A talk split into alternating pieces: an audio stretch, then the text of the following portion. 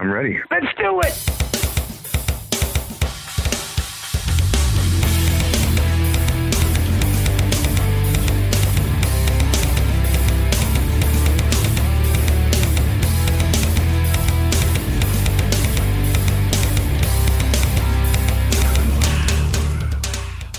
Welcome, one and all, to episode 232 of the Mars Attacks podcast. I'm your host, Victor, and I thank you for joining me for this episode. During the episode, we have the new weekly segment, Patrons Pick, with Jeremy Weltman, where he goes over some of the albums that I listed within the new releases column there, or new releases post that I do every week on MarsAttacksRadio.com. And he picks out some of the other albums that I haven't written about and he mentions them and talks them up and so on and so forth. It's always an interesting piece. I appreciate Jeremy for putting that together for me on a weekly basis. Also, this week we have Roch Vaillancourt. Roch is a good friend of mine. I met him through podcasting and Roch and I have known each other for probably the better part of a decade. And this interview is going to be us talking, you know, about kind of meeting one another, um, kind of how he, I don't want to say rose through the ranks, but, you know, just his experience with becoming a hard rock and metal fan. Um, like I said, in the past. I love hearing about people's experiences. We had Tim Henderson, who's from the Ontario area. We've had Jeremy Weltman from the UK on. Brad from Yarg Metal, who's from the West Coast. And Roch is French Canadian. He's from Sherbrooke. I always want to say Sherbury, but it's Sherbrooke up in Quebec which is about an hour from Montreal and about three hours from Quebec City, if I remember my information correctly. And he's going to talk to us about going to shows, seeing some amazing shows of bands that later on became huge, and even checking out huge bands during specific points in time in his life where uh, they made a huge impact on him as well.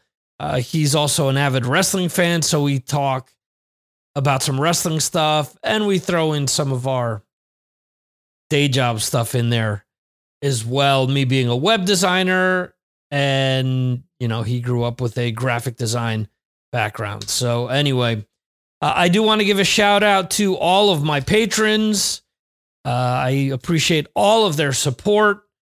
We have Johan in Sweden. We have Rob Rowe from the Rock and Roll podcast, Metal Dan, Jerry from Long Island, Jose up in Connecticut, Chris Vaglio, the co host of the Galaxy of Geeks podcast, and a bunch of other shows, uh, the metal dentist, Gabriel Ruiz, Mark Striegel from Talking Metal, Brad Dahl from Yarg Metal, Mike Jones, Jeremy Weltman, and the OG Steve Hoker. I appreciate all your support. If you do go over to Patreon, we have the album of the week, which this week I kind of upped my game with the videos and I did a picture disc from Anthrax. Too much Anthrax, though. I've done it back to back without realizing it. Just so busy that I didn't realize what I had done last week. Uh, but I've recorded everything for the rest of the month and yeah, it should be cool for you guys to to check out some of the stuff that I'm going to be showing off. Uh, I also post a ton of videos. For example, this week's new releases album that I focus on, The Ugly Kings, was a band that I posted in Patreon, and the patrons liked it. So I checked the album out further, and I've really enjoyed it as well. So I kind of went with an underdog piece today instead of going with Sepultura or something that's a lot more well known. So if you want to find out anything or if you want to find out about Patreon, just go to Patreon forward slash Mars Attacks podcast and you can check all that good stuff out. So, anyway, off to our segment with Jeremy Weltman. Take it away, Jeremy. Here's Jeremy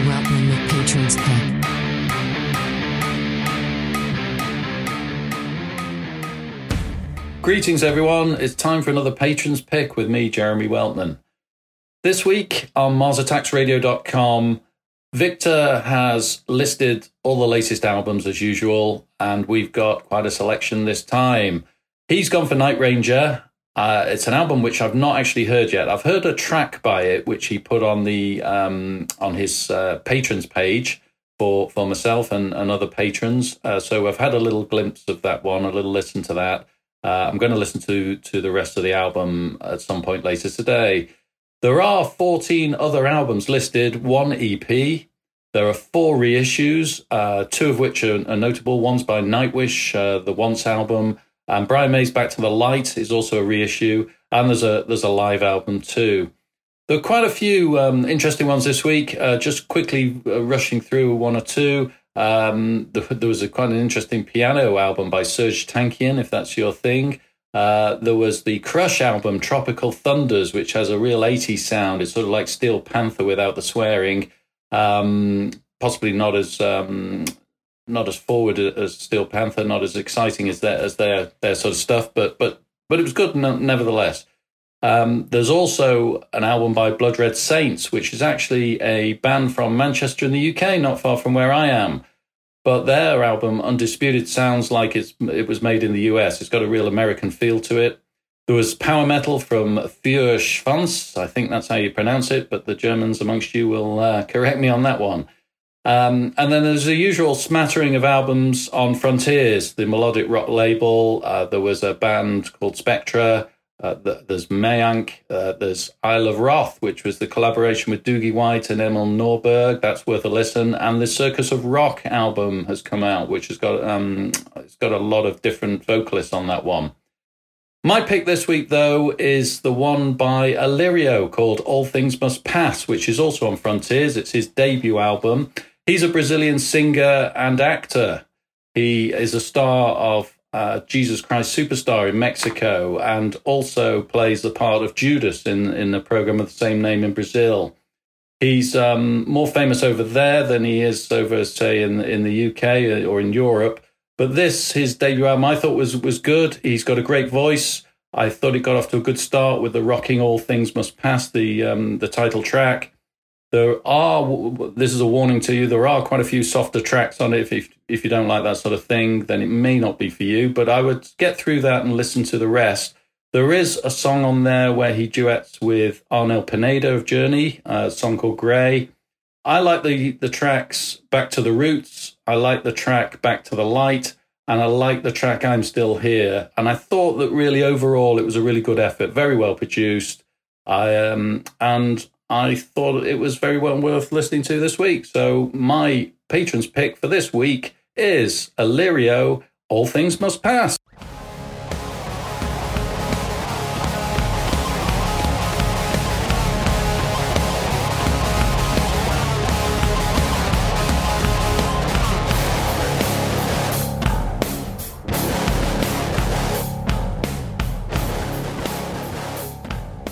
Thank you, Jeremy, for patrons pick, and thank you guys for listening to this episode.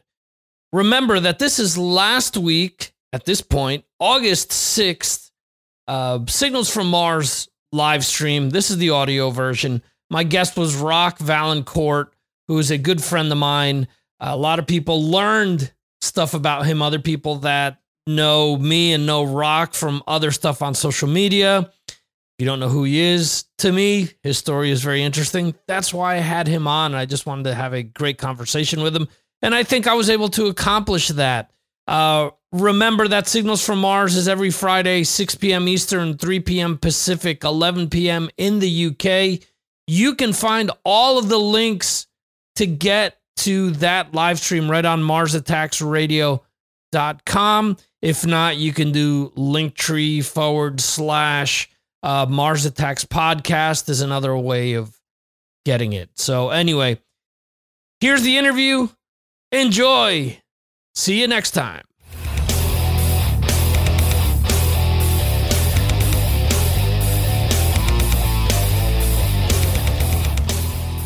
Welcome, everyone, to the August 6th edition of the Signals from Mars live stream. I'm your host, Victor and we are back on another Friday night. Thank you for joining us. Uh, the show, as always, is brought to you by the Mars Attacks podcast and by my web design work, vmrit.com. And we are joined today by a good friend of mine, Roch. I just noticed that you had added the rock there. It was funny. I was watching some uh, entertaining videos from him promoting his latest movie. And Mm. um, you know, it's funny. I like a lot of what he does outside of wrestling, but then when he just gets back in the ring, I just can't help but not like him. I don't know. yeah, I'm a, I'm a fan, but you know, in, in moderation. Right. You know, I I, lo- I loved him back in the Attitude days. You know, when the, when everybody hated him and Die Rocky died. That, that was cool stuff. But yeah, after that, it became kind of same thing over and over again. Yeah. Right. It was interesting because what I had watched today, he was giving a lot of praise to uh, Pat Patterson, which a lot of people don't realize that Pat is really the one who kind of created that rock character and helped him come up with a lot of the promos and stuff. And, um, you know, in a way, and he actually said that Pat was his father figure. He said Rocky Johnson was his father, but Pat was his father figure. So you could almost say that without Pat Patterson, he wouldn't be the biggest, you know, action movie star in the world right now. Yeah. Yeah. And a fellow uh, French Canadian, Yeah, there, there you go. Pat Patterson. Yeah. So, um, uh, I asked uh, Roch to come on, and hello to uh, Rob Rowe. Hello to uh, Brad Dahl in Utah. Um, or maybe you're in LA already. I don't know. Let us know. Um, I've been telling you guys the people that I have on here. I know I have people tell me, well, you need bigger names. You need this. You need that. I just want to have cool conversations with people. And Roch came to mind because he's originally uh, from Canada. And we've had this during the Patreon discussions where we got to discuss Iron Maiden and we got to discuss Motley Crue. And it was just cool to get people's perspective on music, how they grew up and from different parts of the world. I think it's really neat to, um, you know, we have Jeremy who's in the UK, Brad, who obviously, you know, let us know the other day that he grew up um, and went to high school with Tommy Lee and um, Oh, wow. actually met Vince Neil and stuff like that before he was famous. But um, it's cool to get everyone's stories on this stuff. And Roch and I have been friends, you know, I don't know, for probably at least a decade, right? Uh, yeah. I mean, pretty much when I started podcasting, Mhm. and that was in 2010. Okay. So it was really early on. Yeah. Yeah, yeah. I started a year earlier, uh, but we had been, you know, I guess thanks to uh, John Caddick and him starting up the Cast Iron Ring, um, Yeah. and then after that, we tried to kind of continue things with our own kind of network. It was funny the other day, I found um, a bunch of stuff that uh, that we had been using for. uh, We called it the uh, Blast Beat Network, if I'm not mistaken. No, the Blast Yeah. Blast Beat Syndicate. Um, Yeah. Yeah.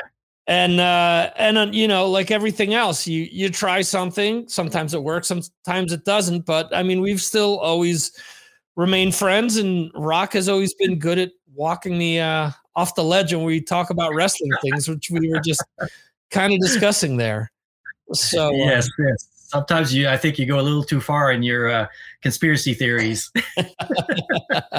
I I know it was funny when I was writing the um the thing this week about uh about McMahon purposely uh releasing people so that AEW would run out of money. I'm like, I know Roch's gonna love this. He's he's gonna laugh this one up to think, you know, what's what's this guy drinking to come up with this one? So yeah, uh, pretty much. but anyway, we're here to talk about metal. Um, you grew up in Quebec. Um, Yes. I forget the name of the town, but what was the name of the town? Uh, Sherbrooke. Sherbrooke. Okay. I'm like, Sherbury. I'm like, no, that isn't right. It's something else. It starts with an SH, but I don't remember. Okay. So Sherbrooke. You had, from what, you know, we've talked about regarding wrestling, you you guys did have uh, an arena there where I'm Mhm. assuming that there was what minor league hockey there as well, maybe. Yeah, we had junior hockey. Okay, Uh, we did not get a whole lot of concerts okay, in that arena. I can remember of a handful of them. And uh, wrestling WWF came one time okay, that I remember, and it was their their B show because we were a B, uh, probably a no, it would have to be a B show because uh, Macho Man was the headlining, okay. and it was during the the Hulk Hogan you know reign. Right. So yeah, Yeah, that that's funny because a lot of people still dispute to this day that back at the you know at the two peaks they had A, B, and C tours going on because there was Yeah. high demand, and that's what they did. They had one champ on one show on or one Mm-hmm. tour, another champ on another tour, and then it makes you think who did they have on the C tour though? Would they have the tag champs maybe or I don't know. I don't know. I always hear about the A the A the A tour and the B tour, or the A city and the B city, right? But see, you I you rarely hear about those. So Right. Because I know like on the East Coast, they would um base themselves out of uh there was um a place in Pennsylvania where Lennox Lewis the boxer later trained. And Hmm. that was kind of their home base because it was kind of close to, I believe, where the uh, Wild Samoans had their academy for a while. Okay. And so they used that like as a base. And then they'd go out to like smaller, like towns and cities on the East Coast from there.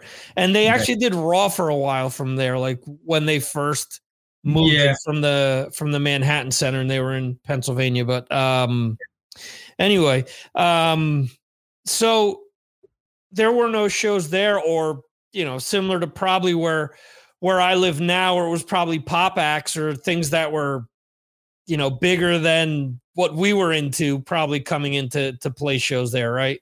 the shows that I remember, there was a, a club, a big club called the Rock Palace, Okay. and uh, bands would play there. Like Anvil played there, Oh, okay. Kick Axe played there, uh, Sword, not not the Right. Sword, the current, Or the Canadian Sword. band, yeah. Canadian band. They played there quite a lot. But uh, I know there was there was some other smaller clubs that smaller bands would play at. Okay. But I do I do remember, and I had a ticket for this. Uh, Exciter was supposed to come to Okay. the arena, which was a five thousand seater, and it was the first the first album when they that when Dan Beehler was not singing anymore. Okay. They had a, a- different singer, and apparently they sold like hundred tickets. so they had to cancel the show. right. And then they said, if you want to go to Victoriaville, which was about an hour away, they said we will honor your tickets there. But apparently the, you know, the the, the turnout wasn't great there either. So, Right. but they, they were playing in the arena there, but they did play the show there. So, so I almost saw Exciter. that should be a t-shirt. I almost I almost saw Exciter. yeah. Um so the those are all mainly Canadian bands you just mentioned. So I mean it's. Uh, I'm trying to think. I'm trying to think because you know, in those days, I just wasn't old enough to go see shows. right. and in, in clubs. So I didn't. One of my friends, he looked like he was like 20, and even though we were 16, and he would go all the time. He saw Anvil, he saw Sword, he saw Kick Right. Axe. You know? But for me, I just didn't have the guts to even try. That was Right. too much of a scaredy cat. and uh, you know, when, you think about it, the worst they would have done is just say, turn me around, and say, no, you can't come in. You know. Right. But then, you know, I didn't have a car. You know, I was a teenager. You know, so I had no way to get there. Really, I had no money. So I was like, well, Yeah. how the heck am I going to buy a ticket? So, but uh, by the time I turned 21, uh, 18, I mean, that club was gone. It, Oh, wow. it, had, it had closed down. So we didn't have any metal shows coming. Uh, Right. I, I know that uh, Obliveon played at one point. hmm You remember them? I do Obliveon not. Out of, out of Montreal with Okay. an E, Obli, uh, B L E. Uh, no, oh, no, O B L I V E O N. Uh, they played downtown, but I wasn't a fan, so I didn't go.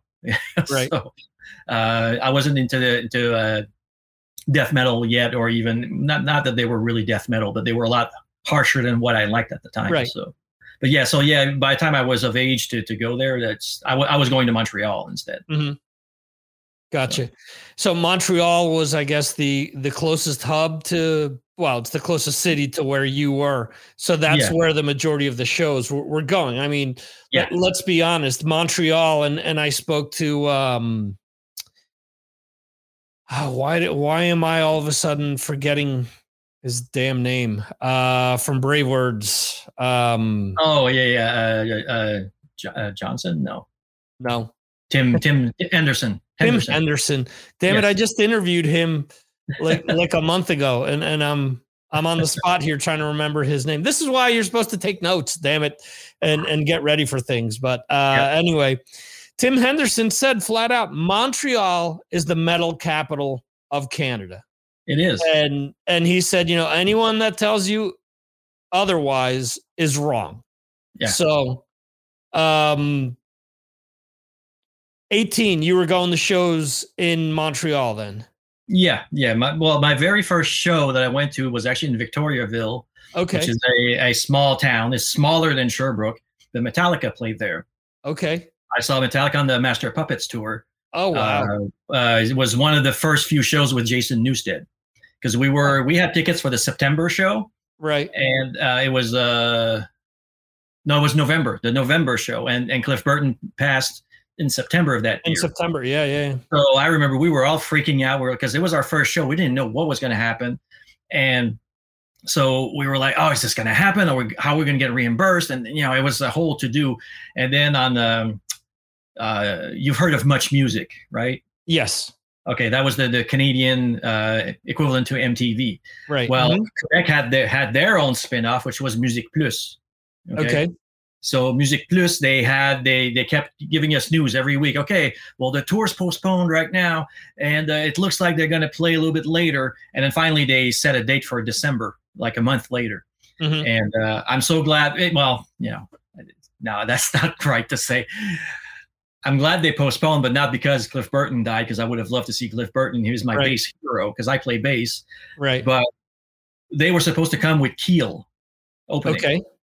so and, and a local band so uh so instead we got metal church Oh wow. in december and metal church metallica and metal church at that point were my number one and number two Right. and depending on the day they would swap You know? Okay. like some days i like metal church more than and metal church at that point was the dark was the first two albums right.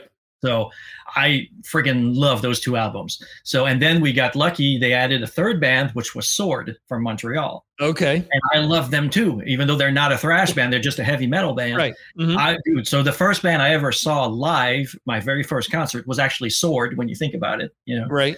then Metal Church, and then Metallica was headlining. Wow. Yeah. That that's incredible because so many people talk about Jason coming in, you know, for the Injustice for All and the Monsters of Rock tour, but I hardly hear anyone talk, and, and that's so true. What you just said. He came in after Cliff died, so Yeah. he he finished the Master of Puppets tour, so he was there. Although maybe it isn't as celebrated, or you know, because obviously what had just happened, so there's less footage of him floating around as part of the band. I'm sure it's there because Metallica, Metallica is one of these bands that, for as much as people crap on them, I think that they've done good by the fans with a lot of different things, like allowing people to record shows, allowing people to take in, you know, video cameras when others uh, couldn't, um, and so on and so forth. And even still, the other day we were talking about um, when Joey from um, Joey Jordison passed away. Mhm. Um, a lot of people brought up the fact that he played at Castle Donington with Metallica. And I remember reading about it on Blabbermouth. The first thing that I did was I went to the Metallica website and I bought the um that show because they were up until about uh, I think 2 years ago they were selling all of their shows online. Now if you're if you have a membership you can just stream them. Yeah, But, you know, hearing Joey and and uh, Dave Lombardo hearing Dave Lombardo play battery was just like beyond ridiculous. I vaguely remember that. Yeah, Yeah. So, um, so you know, turning the the clock back, there probably is footage of Jason with them on Oh, that yeah. tour, but but you know, it's just so emblematic seeing the original four guys there with the crosses and with you know with what little show they were allotted. Well, even though uh, they were headlining, but they still weren't you know a huge arena act like you're saying. They're they were playing a, a town that was smaller than your town, which is what m- more known for uh, making hockey sticks than anything else. You're right. You're right. Yeah, the arena was uh, about it was a, a, junior hockey arena there also, just like in Sherbrooke. Right. But uh, there was a huge snowstorm that night. We barely made it there. Oh wow. My sister, my sister drove us there, and mm. she went to my grandma's while we were at the concert. Okay. And uh, I'd say I don't know if it was because of the snowstorm, but I'd say in the 5,000 arena, there were maybe a thousand people in there. Okay. So at the most, and most of them were in front of the stage, like, like trying to get on stage and all that. We was, yeah. I was my first concert experience. I was like, nah, nah, I'm not going on the floor. I'm sitting in the, on the sides. I, I, had kind of a side view. I'm like, I'm, I'm going to be good there. right. Yeah. Cool. Um, can you remember the first band that you listened to or the first band that was really pushed uh, that was remotely hard rock or metal that that you had heard maybe on the radio or saw on TV or anything like that? Uh, Kiss. Kiss. Okay. Kiss is my gateway when I was in the fourth grade. So. Okay. I, uh, yep. So what, what happened there? The, the the way the reason why I even heard them. So it was uh, the end of the year uh, party that my the teacher was hold was holding. It was like on the last day of school, and he told us, uh, you know, if uh, you know, bring snacks, whatever, and if you want to bring music, we're going to play some some of your music. You know, they had a little okay. cheap turntable in, in, the class, and so some people brought music and stuff. And uh, one of the guys in my class, one of my classmates, brought his brother's Destroyer album. Okay. And uh, so everybody would get a turn to put. They, would, they were allowed to put two songs on. So when okay. it when when and I remember looking at the cover before the, the music even played. I was like, my God, what is this? And I was like freaking out, you know, because I was into comic books. I was, like, what right. the heck? And I'm looking at all this. And and he and another classmate of mine, we're all looking at it, and he's pointing out, oh, look at this. This looks like a uh, like a, a, goat head, and then you got this, and you got that, and then he's telling us, yeah, Gene Simmons bites his his the inside of his mouth to bleed, you know. And I'm like, what? That you know, and my mind is just blown. and then he puts on God of Thunder when it came to his turn, I right. was like, "Oh my god, what is this?" And I was I was just loving it. And then he put uh, Detroit Rock City. Uh, okay. After that. And man, that that just then the whole summer after that, I knew nothing about Kiss. I just knew what those guys told those two guys told me. And mm-hmm. my sister told me that my sister's seven years older than me. So right. she's she said she said you wouldn't shut up that whole summer about Kiss and you knew nothing about him. and I was just making it up in my head. Oh my God, this, oh my God, that. And then you know, whenever my mother would go grocery shopping, I would go with her. Right. But it wasn't like in a little mall, a, a small mall. So I right. was old enough that she would just let me go to uh, the store was called Miracle Mart, but it was basically like a Kmart or a, a mm-hmm. small Walmart, you know. Right. So she would just let me go there, and usually I would go look at toys, and so I just wander around. But then when I got into Kiss, I was like, oh, let me go go the the, the record section and then I would look at all the albums, and every week seemed like there was a new one. You know, like they would mm-hmm. sell some, then new ones. Oh my god, that just fueled my imagination all summer. And then my sister finally for my birthday was in September. Okay, so I heard Kiss the first time in June of '79, mm-hmm. and then in September, uh, that September, that's when Dynasty came out. But that's right. not what got me for my birthday. She got me Destroyer. Okay. So that was my very first album. Also was Destroyer. So yeah, it was it was quite the summer because I just wouldn't shut up about it. that's that's interesting. The first the first thing that I ever remember hearing uh rock wise was Alive too. My brother had Alive too and he had Destroyer. So okay. both of those got played continuously. And so your uh, brother older or younger than you? He's older than me. He's six okay. years older than me. Okay. So um, you know, we, I was lucky that I inherited those almost right away because by the time like the solo albums came out and Dynasty came out, he was done with the band. He okay. had lost interest in them. And it was funny because we were at a store and you know, my mother would buy us something every week that we'd go to this store. And I remember my brother wanted a dartboard and I wanted Dynasty.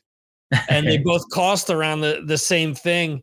And um, it it turned out that I ended up getting my way. We ended up getting Dynasty, and because my brother hated it so much, my mother felt bad that she went back and got him the dartboard the the week later.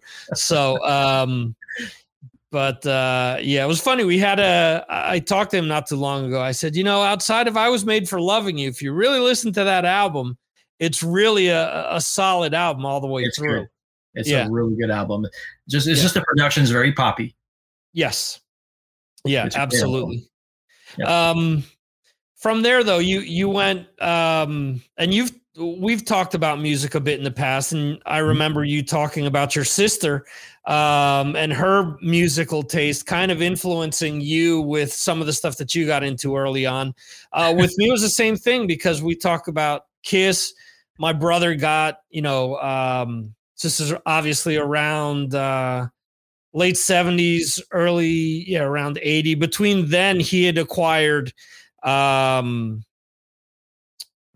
i'm trying to think what was first but well live at budokan from cheap trick Okay. back in black by uh acdc um pink floyd's the wall and ted nugent's scream dream and like those albums with those first two kiss albums we had were like on constant rotation. I mean it was that that was it for us. And then little by little you know uh, he would get into bands and you know he got into led zeppelin so i learned led zeppelin and yes and and things like that. So i was lucky um that he was able to introduce me to all these things but then music he kind of fell out with music and i kind of continued with it. So. Now it's kind of um well now it's been this way for for you know since the 90s where i'm turning him onto stuff all the time Yeah. so um your sister got you kiss but was she into kiss as well No, my sister was not into hard rock at all. Uh, my sister was into the the, the pop scene. right So she was into disco when disco was big. Before Kiss, I was. I'm still a huge fan of uh, old school disco. right I still listen to it. The Saturday Night Fever is one of the greatest disco albums of all time. I'm telling you right now. So, but I still listen. I still listen to ABBA. I still listen to all all those Right. bands. But she did at one point. Uh, I'm not sure when that came out, but when Styx put out Cornerstone, okay the album that has Babe on it, okay hmm and and uh, I think Too Much Time on My Hands is also on that album, Right. maybe. So uh, she she bought that, and I was like, oh, and that was okay for for me from '79 until I got to high school, which was '83. Mhm. Uh, it was Kiss only. I would only listen to Kiss. I would listen to nothing else. My friends you know, at that point were also into Kiss. Uh, w- w- there was like three of us, and we all we just listened to Kiss. That's it. Mhm. And then when one of them would get a new album, like one of them would get the Gene Simmons solo album. Right. So oh yeah, we go. I'll go to his house and listen to it. And then I would get Alive. So they'd come and listen to it. You know, Right. it, it was stuff like that. But my sister, there was there was uh, Styx, and then I turned her on to Def Leppard, Pyromania Okay. when that came out.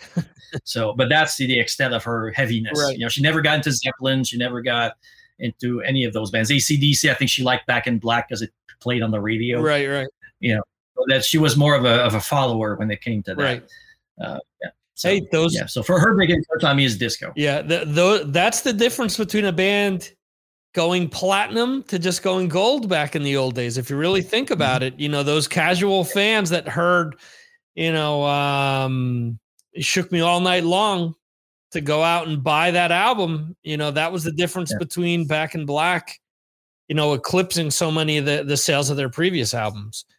So, Mhm. Yeah. um, and Jeremy uh, is chiming in from the UK. Hello, sir. Hope you are doing better this week. Uh, he says that uh, I still like disco and funk, some great songs. I think a lot of people discount the musicianship of Oh a lot of the players, especially as a bass player. The bass held Yes. it down uh, for both Yes. styles of music.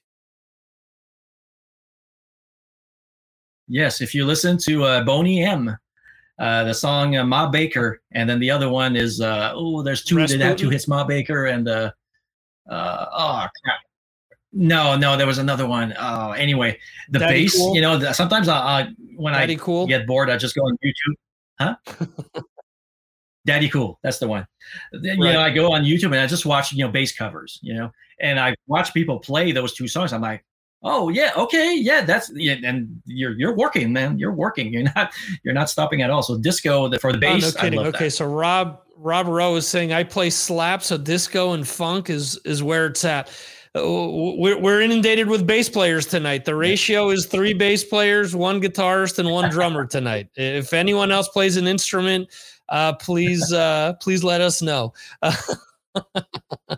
um, but uh, yeah, okay. So um, you started going to Montreal. Um, what's the like first big show that you got to see in Montreal?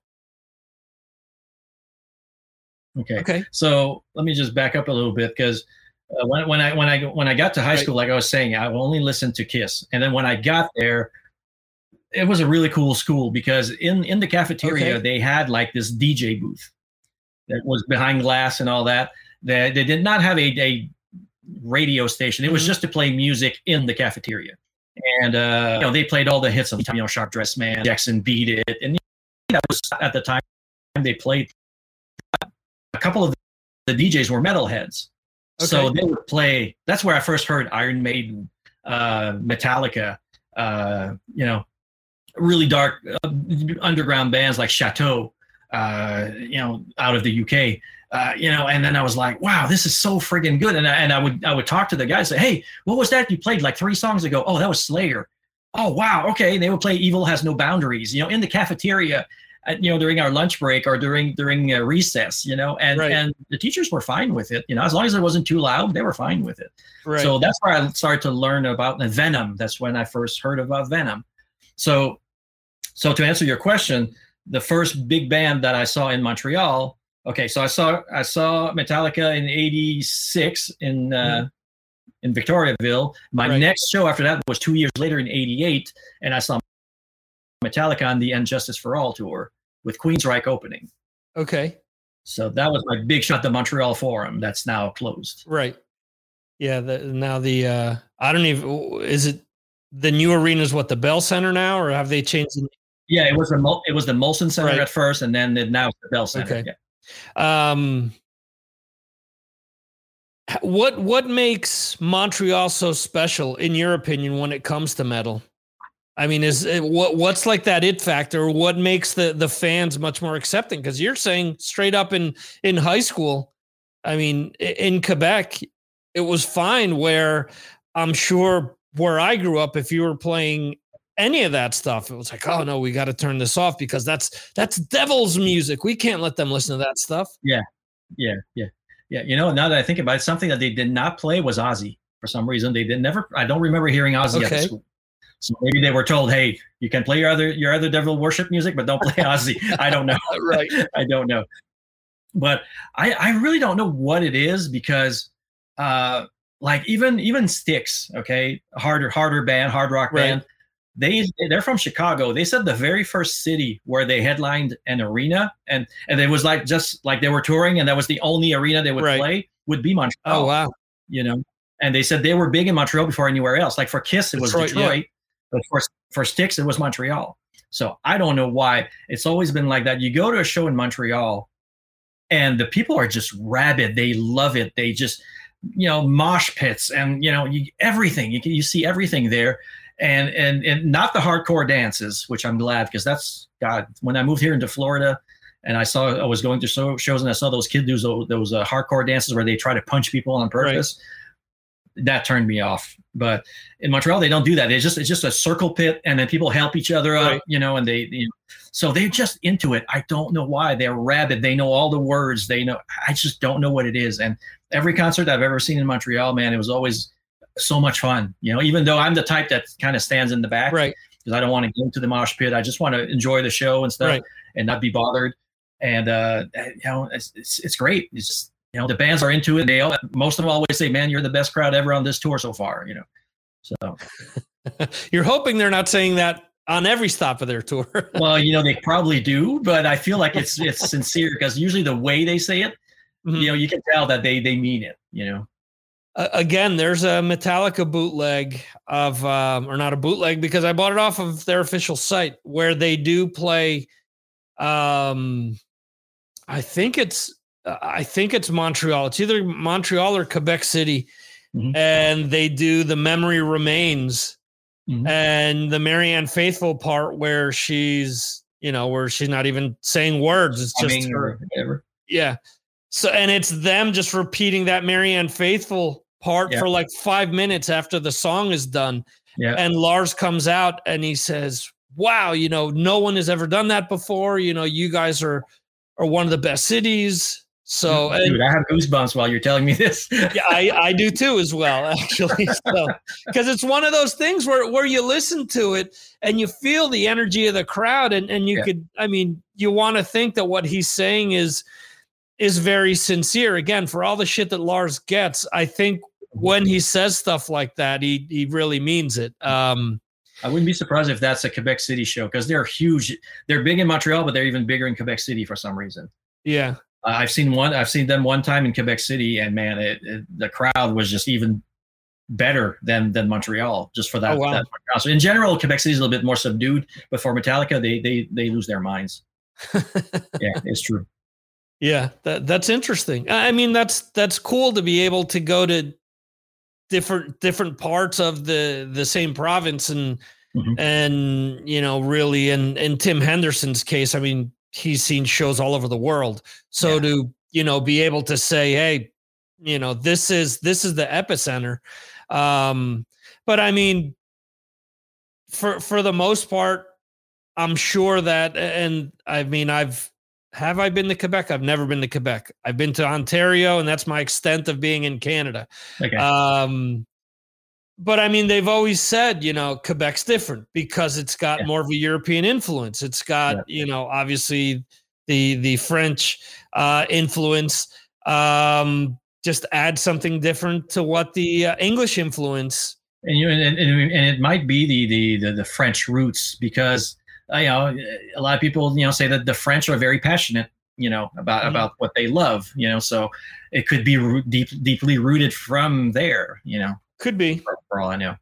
Yeah, could be. Um, what do you think is your most memorable show that you've seen up there? Oh, up there, the Mhm. one that I enjoyed the most, or like the the the, the, the biggest spectacle. Either or, or if you want to share both, that's cool. Okay, so there's two of them that really popped popped in popped popped up right away uh, when Kiss did the reunion tour Okay. in '96. I bought my ticket to go see them in Montreal, Mhm. and that's all they were doing in Quebec at that point. They were only had uh, yeah in Quebec in the province. They were only doing Montreal. Mhm. And then you know I, I I got my tickets, and those were in the days where you had to go stand in line at the ticket counter. Right. You know, so uh, I got my ticket, and then they announced they were doing Quebec City the night before, Okay. and I already had my tickets for Montreal. I'm like, oh crap! And we had organized a little group, and we were going like five of us were going, and I'm like, oh crap! I want to go to Quebec City also. You know what? I, I don't know how long they're going to tour with the original band. You know, if I get Right. the opportunity to see them twice with Peter and Ace, I got to go. So my mother, God bless her, she's so awesome. She, I, I, I had to work and I couldn't take time off. I said, Mom, do can you go and stand in line and go get me tickets? I'll give you cash. She's like, Yeah, okay, I'll do it. You know, so I'm like, All right. So I gave her the money, and the funniest thing is, so she had to go to that little arena I was telling you, the 5,000 seater, where uh, Right. you know the barely any cost. That's where she had to go buy the tickets. That was the the the, the closest Ticketron. We had Right. It's a Ticketmaster at the time. So she she goes there and she's like first in line. Okay. But then she's like, what's going on? The, the, the arena was full, was full. And then she's like, oh my God, it was a Jehovah's Witness uh, thing that was going on. So she's like, I'm there. And she, she was laughing to herself. She's like, I'm there with surrounded by Jehovah's Witnesses. And, you know, they're doing baptisms, they're doing everything, you know. Right. And she's like, and I'm here to buy fucking Metallica tickets. you know, and she thought the irony was, you know, and I was like, oh, mom, I'm so sorry. If I had known, I would have somehow taken time. She said, no, no, it was funny because I was watching the people just, you know, it, it was just funny. so, right. so yeah, so uh, no, I'm sorry, not Metallica tickets. We're getting Kiss tickets. Kiss tickets, yeah, yeah. yeah. I'm, I'm sorry, I mixed my stories, but yeah, then uh, you know, because she knew you know how Gene is like the demon and all that, you know, Yeah. so so she thought it was ironic that that's where she was buying the tickets. You know, she still talks about it once in a while.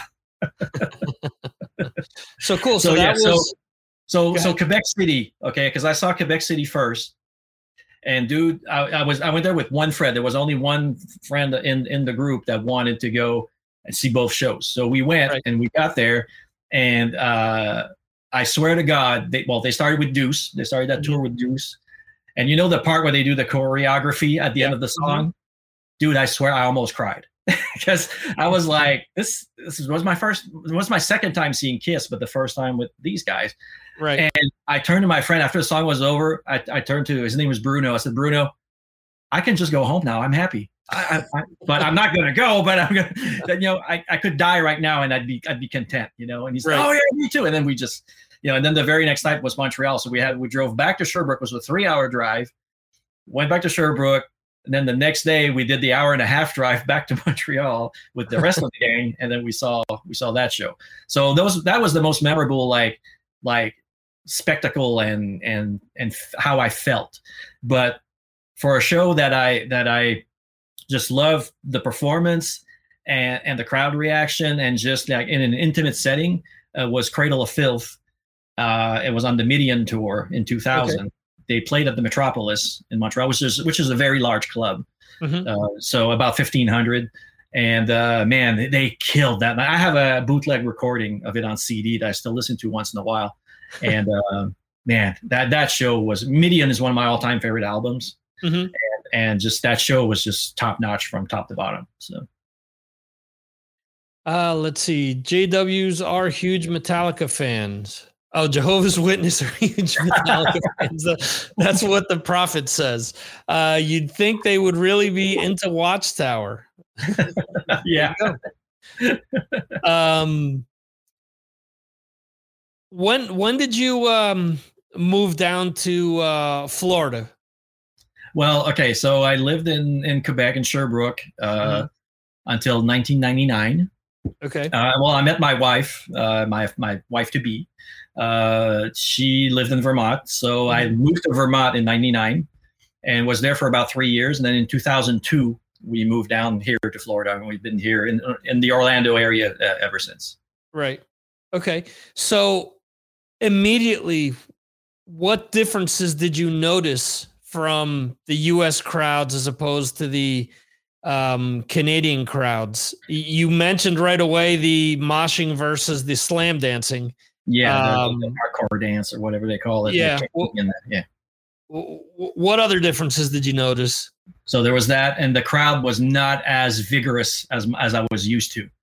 You know, Okay. people would just stand there and barely react to songs. You know, so that that was the big difference. Like, oh man, the, the the crowds are tame here. There's you know nothing except for the occasional you know smaller shows I saw at, at small clubs. You know that that the, the, the people were, were rabid, and those were far and few between. You know, it was the crowd is a lot more, but that may just be Orlando. I, I don't know. Orlando, uh, you know, it's more of a tourist town, so Right. I don't know. But yeah, that's what I noticed that the, the crowds were kind of quiet. Okay. Um, you you mentioned seeing Kiss and Cradle of Filth uh, up there in Montreal. What do you feel is the biggest shows that you've seen down there in Florida, or the ones that have made like the most impression on you? Okay, so well, I saw Kiss here also in Orlando Okay. uh, with Tommy Thayer and Eric Singer, and that was like visually that was beautiful. It was just they, um, they were you know when arena football was a thing, Right, and uh, mhm. Orlando uh, had a team, and Right. and yeah, L.A. Kiss they came they came and played that that was the uh, the All Star game, Okay. and Kiss played the night before in the arena here, and that's when they announced the earlier that day they announced the L.A. Kiss. So I was I was at the show that night. oh wow. So that that was that was amazing. That was one of the bigger shows. But the ones that really made an impression on me, uh, f- when I was with Radioactive Metal, I got to go three years to uh, the Rockstar Mayhem tours in Okay. Tampa. So I, I got to take pictures in the pit and all that. And those are my best experiences concert wise, even though it was hot as hell, you know, during the day because you're it's so humid and, and, you know, you're in the sun and stuff.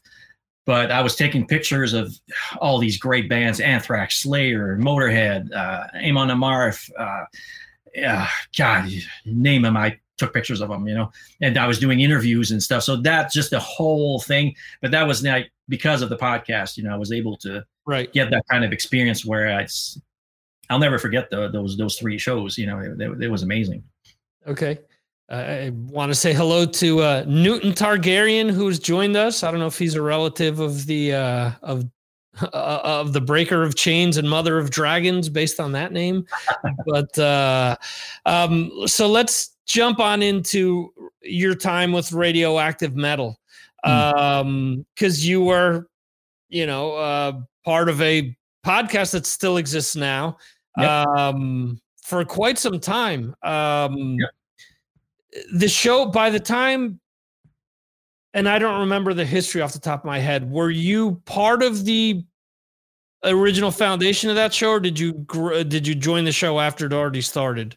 I joined the show after it started. Uh, that was it started with Snowy and Dario. Okay, Dario Psycho. And uh, they started together. And then uh, I, I was his listener and I emailed them a few times. And then I was doing a podcast just for fun about Captain America because I, I'm, Okay. A huge comic book collector. right. And uh, so so uh, Dario suggested to Snowy that you know to have me on just because I had my own podcast and I knew metal and stuff. So he's like, okay. So I came on, and then I started being on there regularly, almost every week. And then at Mhm. one point, Dario was like, "Hey, you know how they do this stuff. You know, I, I'm- I'm tired of doing podcasts." So he said, uh, "said Would you would you take my place and just take over the editing and all that?" And I'm like, "If Snowy's okay with it, yeah, sure." And yeah, and it- worked out, and so I was there for eight years. okay, uh, Yeah, I did that till 2018. So right. Um, when you stopped being part of the show, I know that you would kind of ramp things up from a work perspective, but was there like any burnout on your end too, where you just needed to step away from podcasting? yeah, yeah, because it was taking a lot, a lot of time. You know how it is: the editing, the you know, trying to book interviews, doing interviews, going to shows. You know, I was doing pictures on top of that, and then editing my pictures, and Mm-hmm. you know, because I would take 1,500 pictures in one night. You know, and then I had to go through them, and that that was several hours, and Right. so you know, so and then you know what burned me? I got burned a couple times on interviews towards Right. the end, and I just you know, and you know, you get and you know how it is, and your email is probably inundated with with uh, uh, uh, uh, samples and and uh, Right. not samples, but what, what? Promos. Huh? Promos, Promos? yes. Yeah. My God, you, we'd get like in a week, we'd get hundreds of them Mhm. and I was like, I, I just got, oh my gosh, like this is too much, and work was ramping up a lot, so I, I- I told Snowy, I said, listen, I, I can't do this anymore. I just, my heart wasn't in it anymore, you know. Right. And um, so yeah, so what do you want? You want to know uh, who burned me on interviews? Yeah, sure. so I was supposed to talk to Nita Strauss, Okay. Okay. Wow. and uh, had everything set up with uh, with her boyfriend, you know, the the, the drummer. right. and you know i have my questions ready and all that literally a couple of hours before i'm going down there and i i took a few hours off of work and stuff he emails me and he says hey sorry but uh, it, it won't happen she uh, she's not doing interviews tonight and it was towards the end of the tour Wow. and at the time she had just started doing stuff for wwe hmm we would see her on, on nxt and, and we saw her at wrestlemania or something Right. so, and the performance center for the people who don't know, WWE has a has a training center here in Orlando. hmm And I heard a few days later that she was at the performance center. They had invited her to go check it out. So that's why she blew me off for an interview instead of saying, "Oh yeah, we'll do it later, whatever." Right. Right. and, right. then the, and then the other time, and I don't hold a grudge for this one. Nita Strauss, I kind of hold a grudge for it because I felt, okay, yeah, you had the, the the pretty girl invited you instead of the, you know, the Right. Right. Right. the the the, the, the punk. Th- you know, there there are other ways of going about saying hey you know something came up can we do this yeah, you know, like yeah. you said, I, was, later I wasn't, on or- I wasn't Yeah. even offered to do it another time. Know, Right. so so that that that pissed me off. And then the uh, the the other one was Nile. I was supposed to call talk to Karl Sanders. I had already talked to him once. Great interview, super nice guy. I don't blame him at all for this, but uh, when I got there, they um, he had to go. Some equipment had broken, so Mhm. he and his guitar tech had gone somewhere to go try and find repla- uh, replacement parts and stuff. So he never made it back on time. So that that I can't hold a grudge for that, you know. right. So so, but then I was like, okay. And this it seemed like it was happening more and more. I was having a hard time booking interviews and stuff. And I was like, okay, I'm I'm just done. Yeah, that- that's that's that's what broke me. This was those two Yeah. interviews. Well, since I started doing the live stream, which I kind of ramped up earlier this year, um, I've had that happen once a few weeks back. Mhm. And this is public knowledge because, you know, I I put up, you know, this uh, the same way that I put a, a graphic up saying that you were coming on. I I had put a graphic up saying that uh, uh, Ken Mary, who is the drummer of Flotsam and Jetsam now, was was coming on the show. And after I put everything up, I get an email from his publicist saying, "Oh, he just realized he's traveling that day." I'm like, "Ah, it's going to be a nightmare to take everything down because uh, you know, when I when I set the graphic up and and set the event up, it copies everything to 14 different um social media platforms. Oh wow. Okay. Yeah. Yeah. So it's a real chore to take everything down and then reschedule. And actually, within the last like three weeks, they've changed the system so that I can now do it from one central location, which is cool. good. Good. But previous to that, you know, it was like, fuck it. I'm just the the next one. I'm just going to schedule at the same time because it's just going to take me too long to take Yeah. everything down and reword everything. Yeah. So they tell me, well, Michael Gilbert, the guitarist, is available. Oh, okay, cool. Same as you. I've researched all the questions.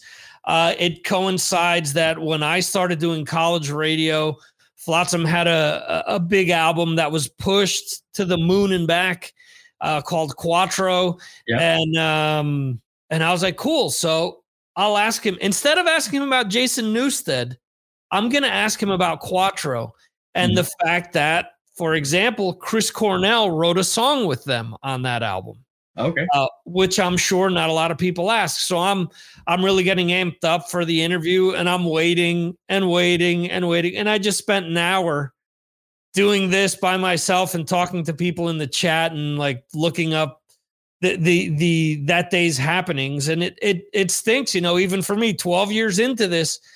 I still get people that either flake out or I get, you know, um, uh, well, unfortunately, um, well, here's here's something that that I had recently. I asked the host of another show to come on Mhm. and talk, and her response was, "How many Twitch followers do you have?" I'm like, "Excuse me."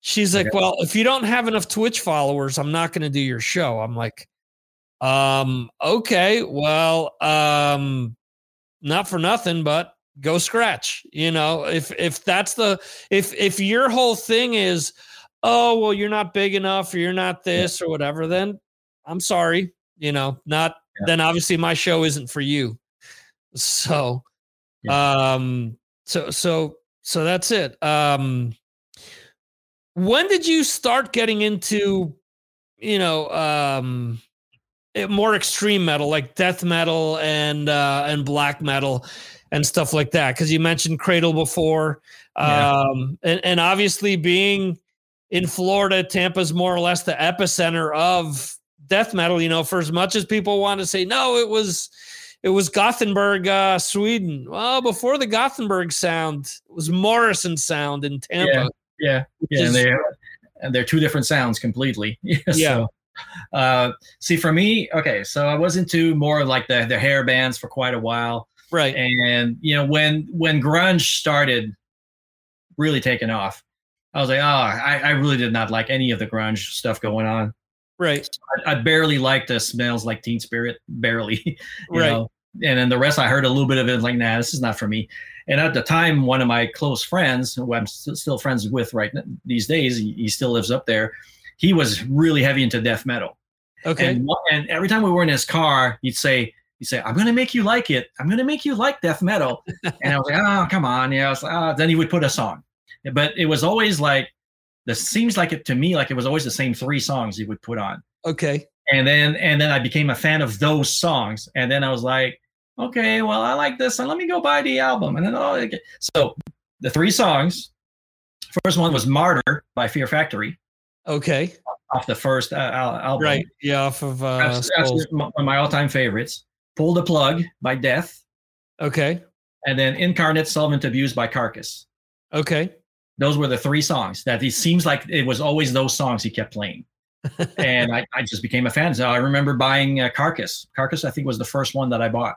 And i was like wow. And you know and then i really liked it because yeah there was there was the the low growls i wasn't a super big fan of but i liked jeff walker's higher pitched screams you know? Okay. so I was like, okay, so that I got into Carcass, and then I then I got used to the low growls, and I went and got Fear Factory, and then I got Death. Death took me quite a while to get though. It Okay. it wasn't until um, oh uh, the album after Human, uh, uh, Individual Thought Patterns. That's the one Okay. that I got into. So then I, I started going back, but yeah, so it was it was early 90s, like maybe 92, 93 that I got into the extreme metal, and then I liked it so much that I just went deep underground. That's when I got into Cradle of Filth, and I got into I got into Nightwish also, which is totally different. But they were so underground at the time. They only had the first two albums, Oceanborn and uh, I can't remember the name of the Angels Fall First. That I was like, wow, and it was so different, you know, that I got into that too very heavily. So, uh, so yeah, so early '90s, and then I just went deeper and deeper, and then I would not listen to any grunge. Uh, Slipknot, I to me, I considered. I, I know, and I know I'm totally wrong, but to me, Slipknot, I considered to be a grunge band, even though they had nothing to do with grunge. I just did not want because they were too mainstream for me. Anything Right. that was mainstream, I would not listen to at all. I just stuck to my my underground stuff. Yeah, that's funny be- that that you mentioned that because again, one one of the things that um, that I saw somebody say was that uh, Joey Jordison was kind of responsible for bringing in a lot of like death metal playing into more like mainstream metal. Yeah. Um, I can see that. yeah, it's funny because for me, uh, similar kind of thing where for me up until up until uh, Metal Health by Quiet Riot, for me it was Kiss all day, all the time. Mhm. Um, and then I, you know, navigated towards a lot of the, you know, um, the hard rock, the glam bands that came out in the '80s. Uh, but the thing was for me, my neighbor through wrestling, um, WrestleMania three, Alice Cooper came out with Oh, yeah. uh, Jake the Snake, and he says um, he said something to the extent of uh, Jake's DDT is gonna is gonna be um, more impactful than a Megadeth or an Anthrax concert or something along those lines. Okay. okay. And we were like, wait, Anthrax, Megadeth, what's that? and and my neighbor went out and he got Peace Sells Uh-huh. and he got State of Euphoria Okay. so that was like my gateway into thrash and that Wow. you know after that i i took off with i still liked the other stuff but you know i still i was one of the people that i was going to school with that could listen to both and and didn't you know oh well, you're a poser you're this you're that you know because i heard that as well. Well if you still listen to kiss you're a poser. I'm like i'll listen to whatever i want. I don't need Yeah. to buy by anybody's rules. But, but, but then the people who were or who were into Kiss and Aerosmith, when they heard uh, Anthrax and Megadeth, they were like, "Well, that's just noise." yeah right right So yeah. So th- yeah, similar situation. For me, the first time, I mean, I when I got to college radio, um, the outgoing metal director, his favorite band was Cannibal Corpse. oh, And. I remember him giving me this whole lecture on, well, if you like Queen, then you're not truly a metalhead. I'm like, the hell does that have to do with anything? I Yeah. can like, you know, the, the analogy that I use all the time now, I can like hamburgers and spaghetti. I don't have to choose one or the other, you know. I, See, can like both. Doesn't mean that, you know, I don't like one a little more than the other, you Yeah. know. the, the thing is, is that that's an elitist uh, point of view. You know, Right. that's a guy who's just like purist, elitist, uh, like uh, like Snowy likes to say on Radioactive Metal. He's true and he's cult. You know, Right. it's like you know. But you know, the the older I get, and I'm listening to these interviews with some of these rock stars or you know the guys that we we used to worship when we were growing up, and they talk and say, "Oh yeah, I love Thin Lizzy. I love Styx, Right. I love you know Henry Rollins." Sometimes some of the stuff he brings, I'm like, I can't believe he likes that stuff. Right. But it makes sense that he, because of the type of music he wound up doing, which was really kind of weird hard rock, you know, Mm-hmm. indie stuff. It makes sense because you hear a little bit of all that stuff in there, you know. Right. So Yeah, no, I I definitely agree with you. It's it's funny because I've had a lot of conversations with true and elitist metal fans here in Spain who are big, you know, uh, black metal or big death metal fans, Mhm. and they'll say, "Well, you know, um, band that I can't stand that gets too much credit is Kiss." I'm like, um, "You're wearing a Celtic Frost T-shirt." Uh, do you know that Thomas Gabriel's favorite band is Kiss, and that's why he plays a, an Ibanez Iceman because of that? No, that does that has nothing to do with Kiss. I'm like he wears Kiss T-shirts all the times when when he's not up on stage. Why? They're paying him to wear the T-shirt? Come on. So it's it's just ridiculous. And we talked about this last week. I had Brad who's in the chat on, and um, and I was talking about Mastodon, how a lot of people have said, oh, you know, I want them to go back to what it was like with the first few releases. But the band has said, hey, we grew up listening to Thin Lizzy, Kiss, ACDC, Led Zeppelin. So the older we get, the more we're going to gravitate towards those sounds. exactly. So, um, with um with music now, you've you've actually said that you haven't kept up with a lot of stuff since leaving the podcast. Um, I mean, it's it's hard. Like you said, you know, you're you're used to getting all of this stuff, and there is so much out there. I, I mean, um, within a most of the people that are in the chat are in my Patreon group as well.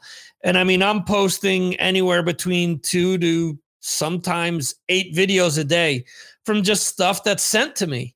Um, and I mean, at, at the end of the day, some of the stuff I like, some of the stuff I don't like. Some of the stuff, for example, I posted a um, Jeff Scott Soto video the other day, and I'm not a fan of his voice. Um, I like his voice on the first Yngwie album, uh, but I don't like a lot of what he does now, a lot of the uh, AOR music. Um, but I know that there are people that enjoy that stuff, so I still post it.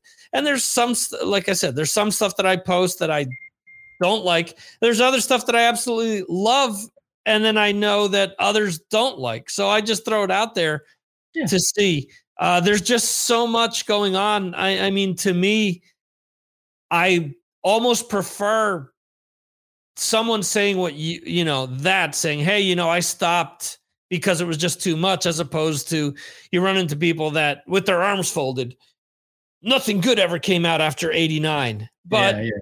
you know, you found something that interested you after that time period. You know, there was other music that became popular, but you went a little more underground and a little, you know, more extreme with that stuff. Um, to me, I mean, the first time that extreme, like guttural vocals made sense to me was Testament.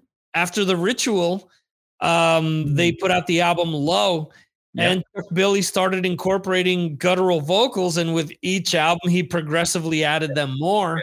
demonic. Until they is- kind of like reformed that classic lineup, where he still does it now, but not as much as he did during that '90s time period, where it was it was funny because Testament to me, you know, a lot of people will say, "Well, '90s metal sucked," but to me, Testament was kind of the litmus test because they got progressively heavier, but Mhm. still put out interesting music, at least to me. yeah, Yeah. I followed Testament for years and years and years, even after their their heyday.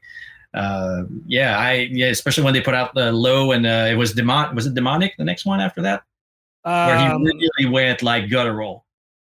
There's right. one album where he's re- very I think it's demonic.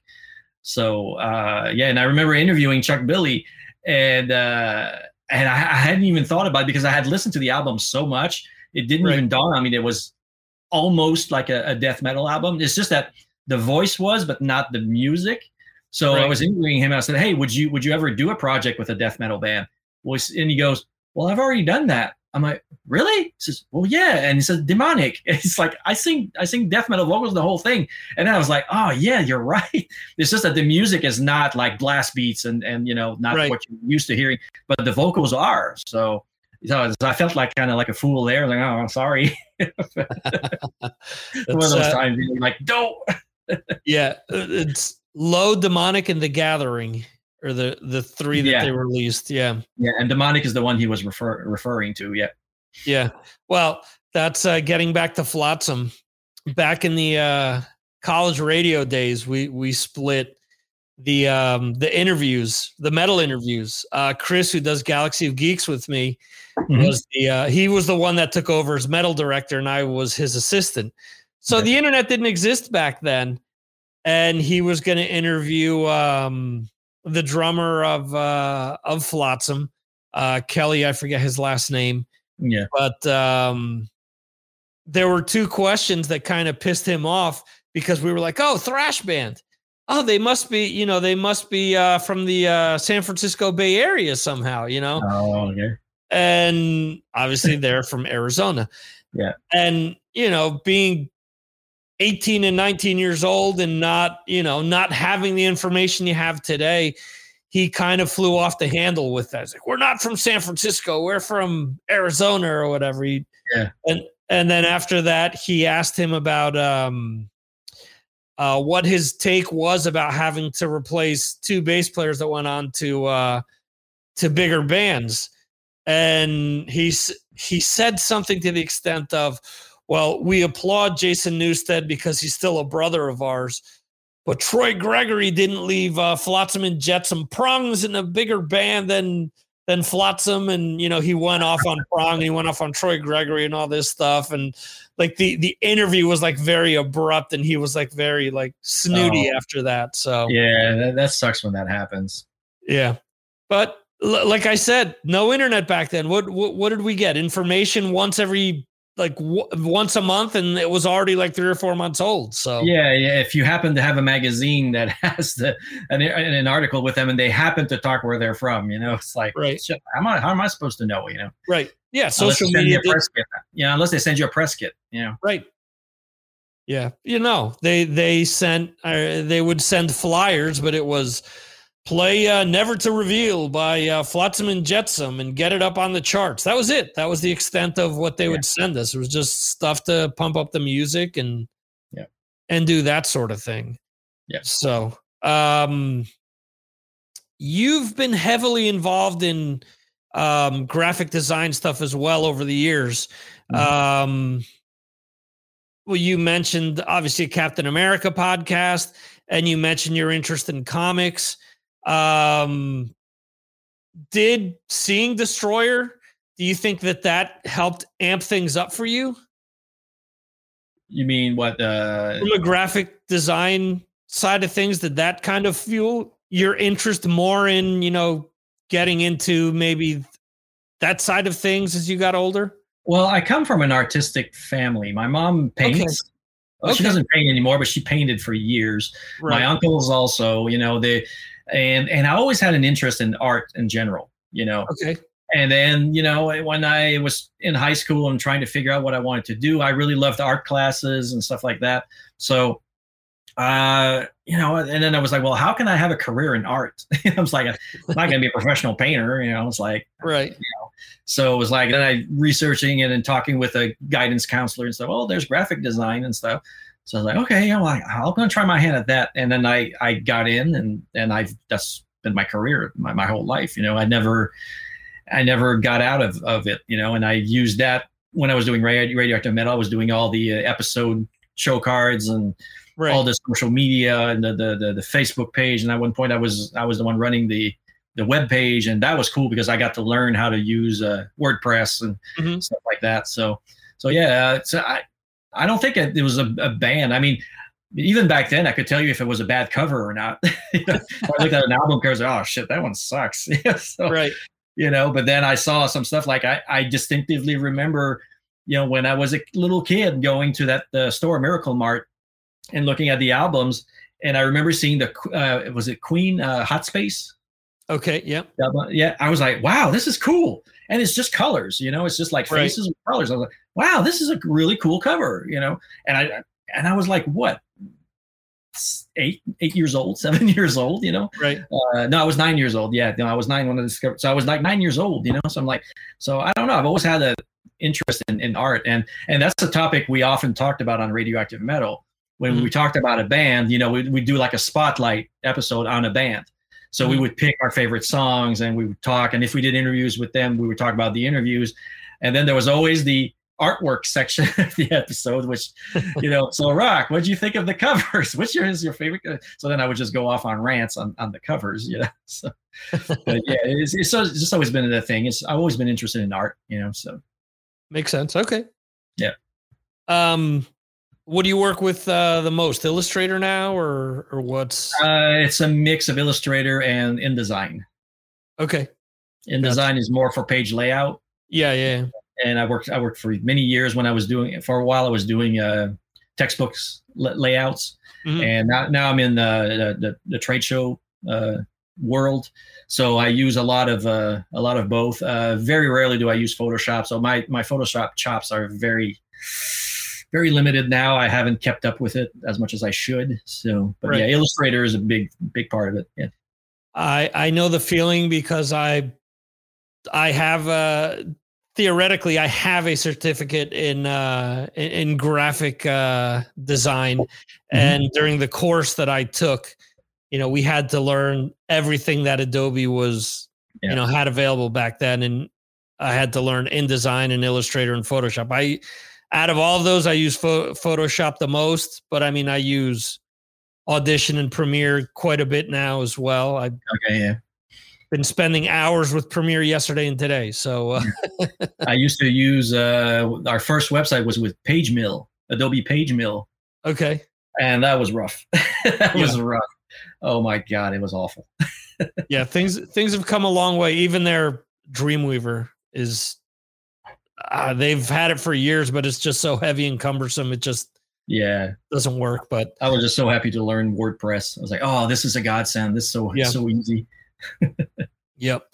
Um, I think I, I think our extent of InDesign was like three days out of class because we were running out of time, Yeah, and it was like, okay, well, this is how you and and what I did in class actually was I set up a brochure um, using InDesign, and what I'd done was I'd taken a picture of Charlie Benante, um, and then did like some duotone uh, it was a black background with like duotone um um circles so it Okay. kind of i kind of made it look like a comic book like comic book ink behind Okay. him yeah, yeah.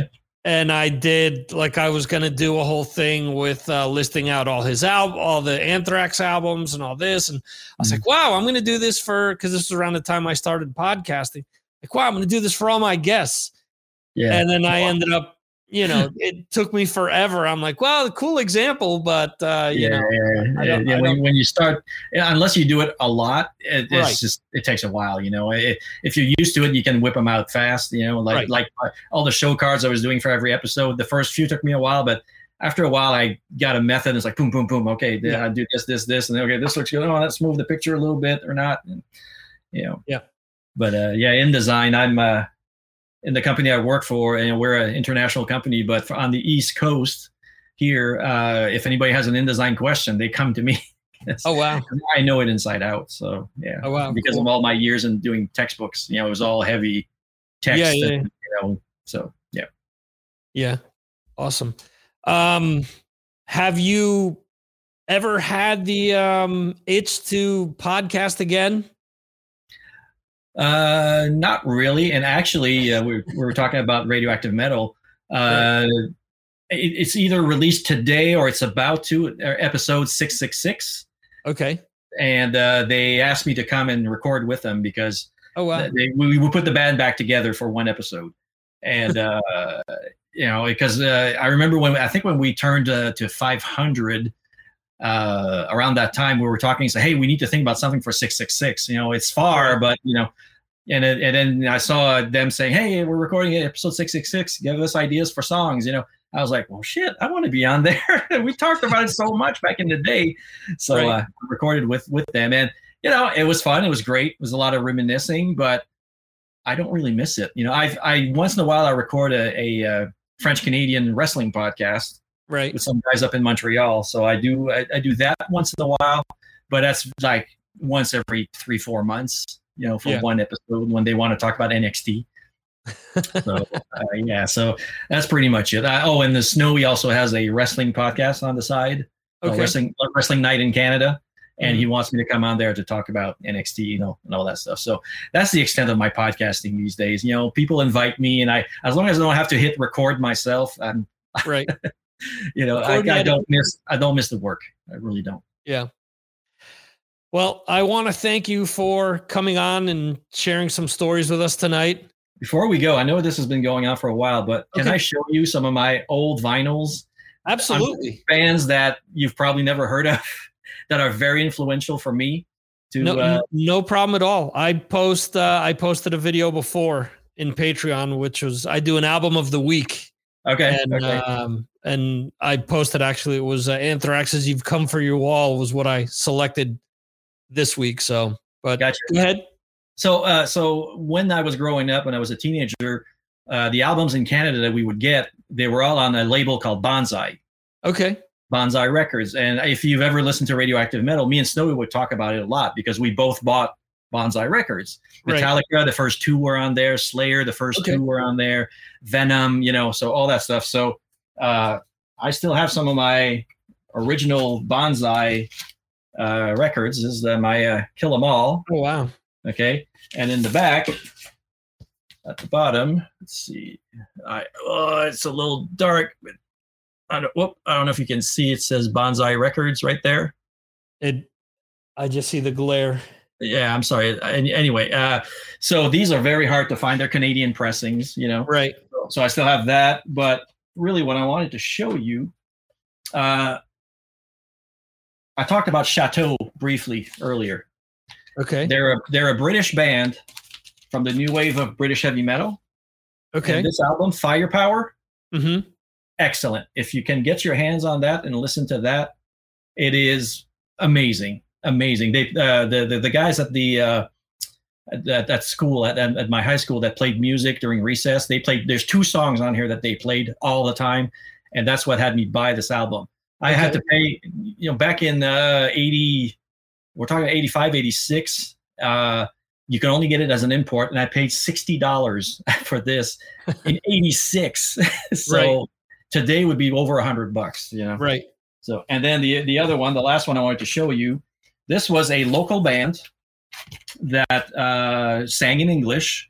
They were from Magog, Quebec, which is really near Sherbrooke, and they put out this five song EP. It's a band called DDT. Okay. Okay, and the album's called Let the Screw. And then you turn it around, and it says turn you on. Let the screw turn you on. So basically you know you can kind of see what's going on here you know and uh, so okay. But this band was a local band and they were so good. They played a lot at the rock palace that club i told you about. Okay. and uh, they only did like 500 copies of this of this vinyl and i still have it. It's an ep it's a five song ep and uh, a few years ago some company i guess bought the rights and they put out a cd of it. A reissue cd that has like an extra 20 something songs on it oh wow. so, so it's all demos and live tracks and all that.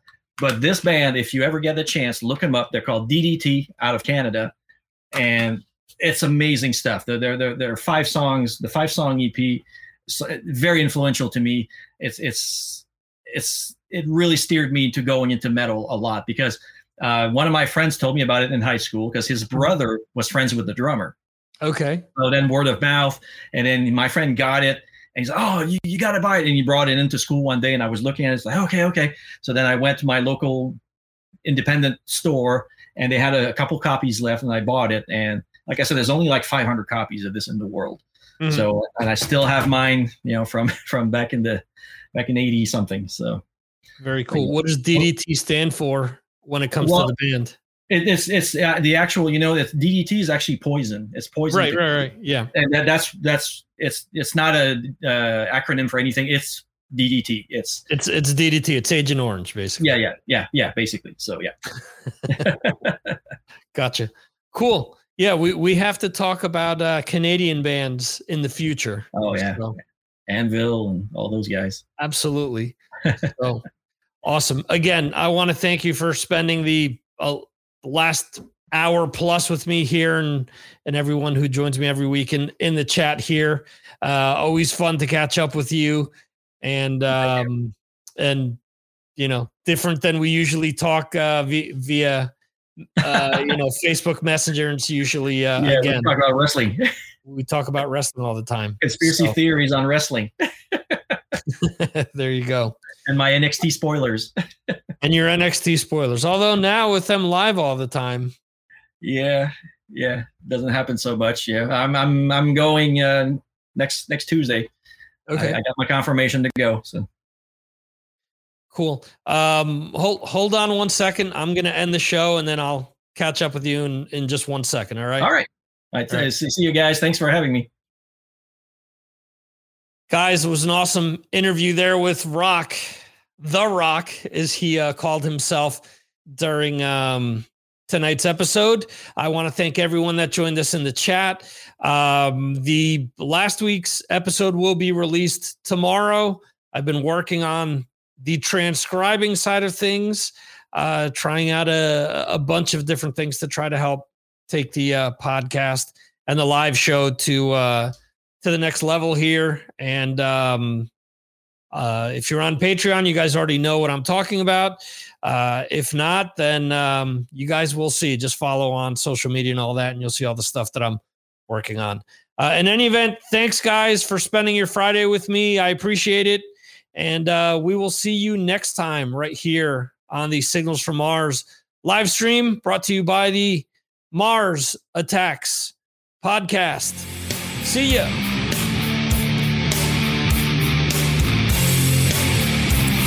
For listening to the Mars Attacks podcast. This concludes our show.